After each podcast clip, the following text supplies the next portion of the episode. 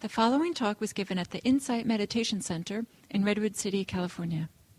Please visit our website at audiodharma.org. Just a theme that you might want to uh, think about. You don't need to, but if you want to, uh, I'll get, offer you something.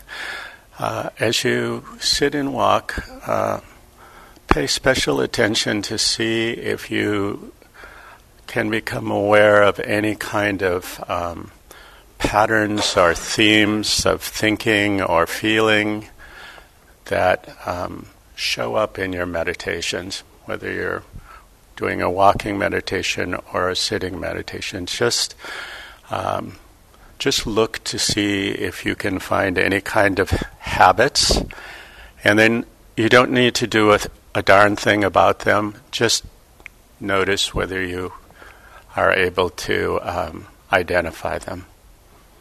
And uh, enjoy your morning.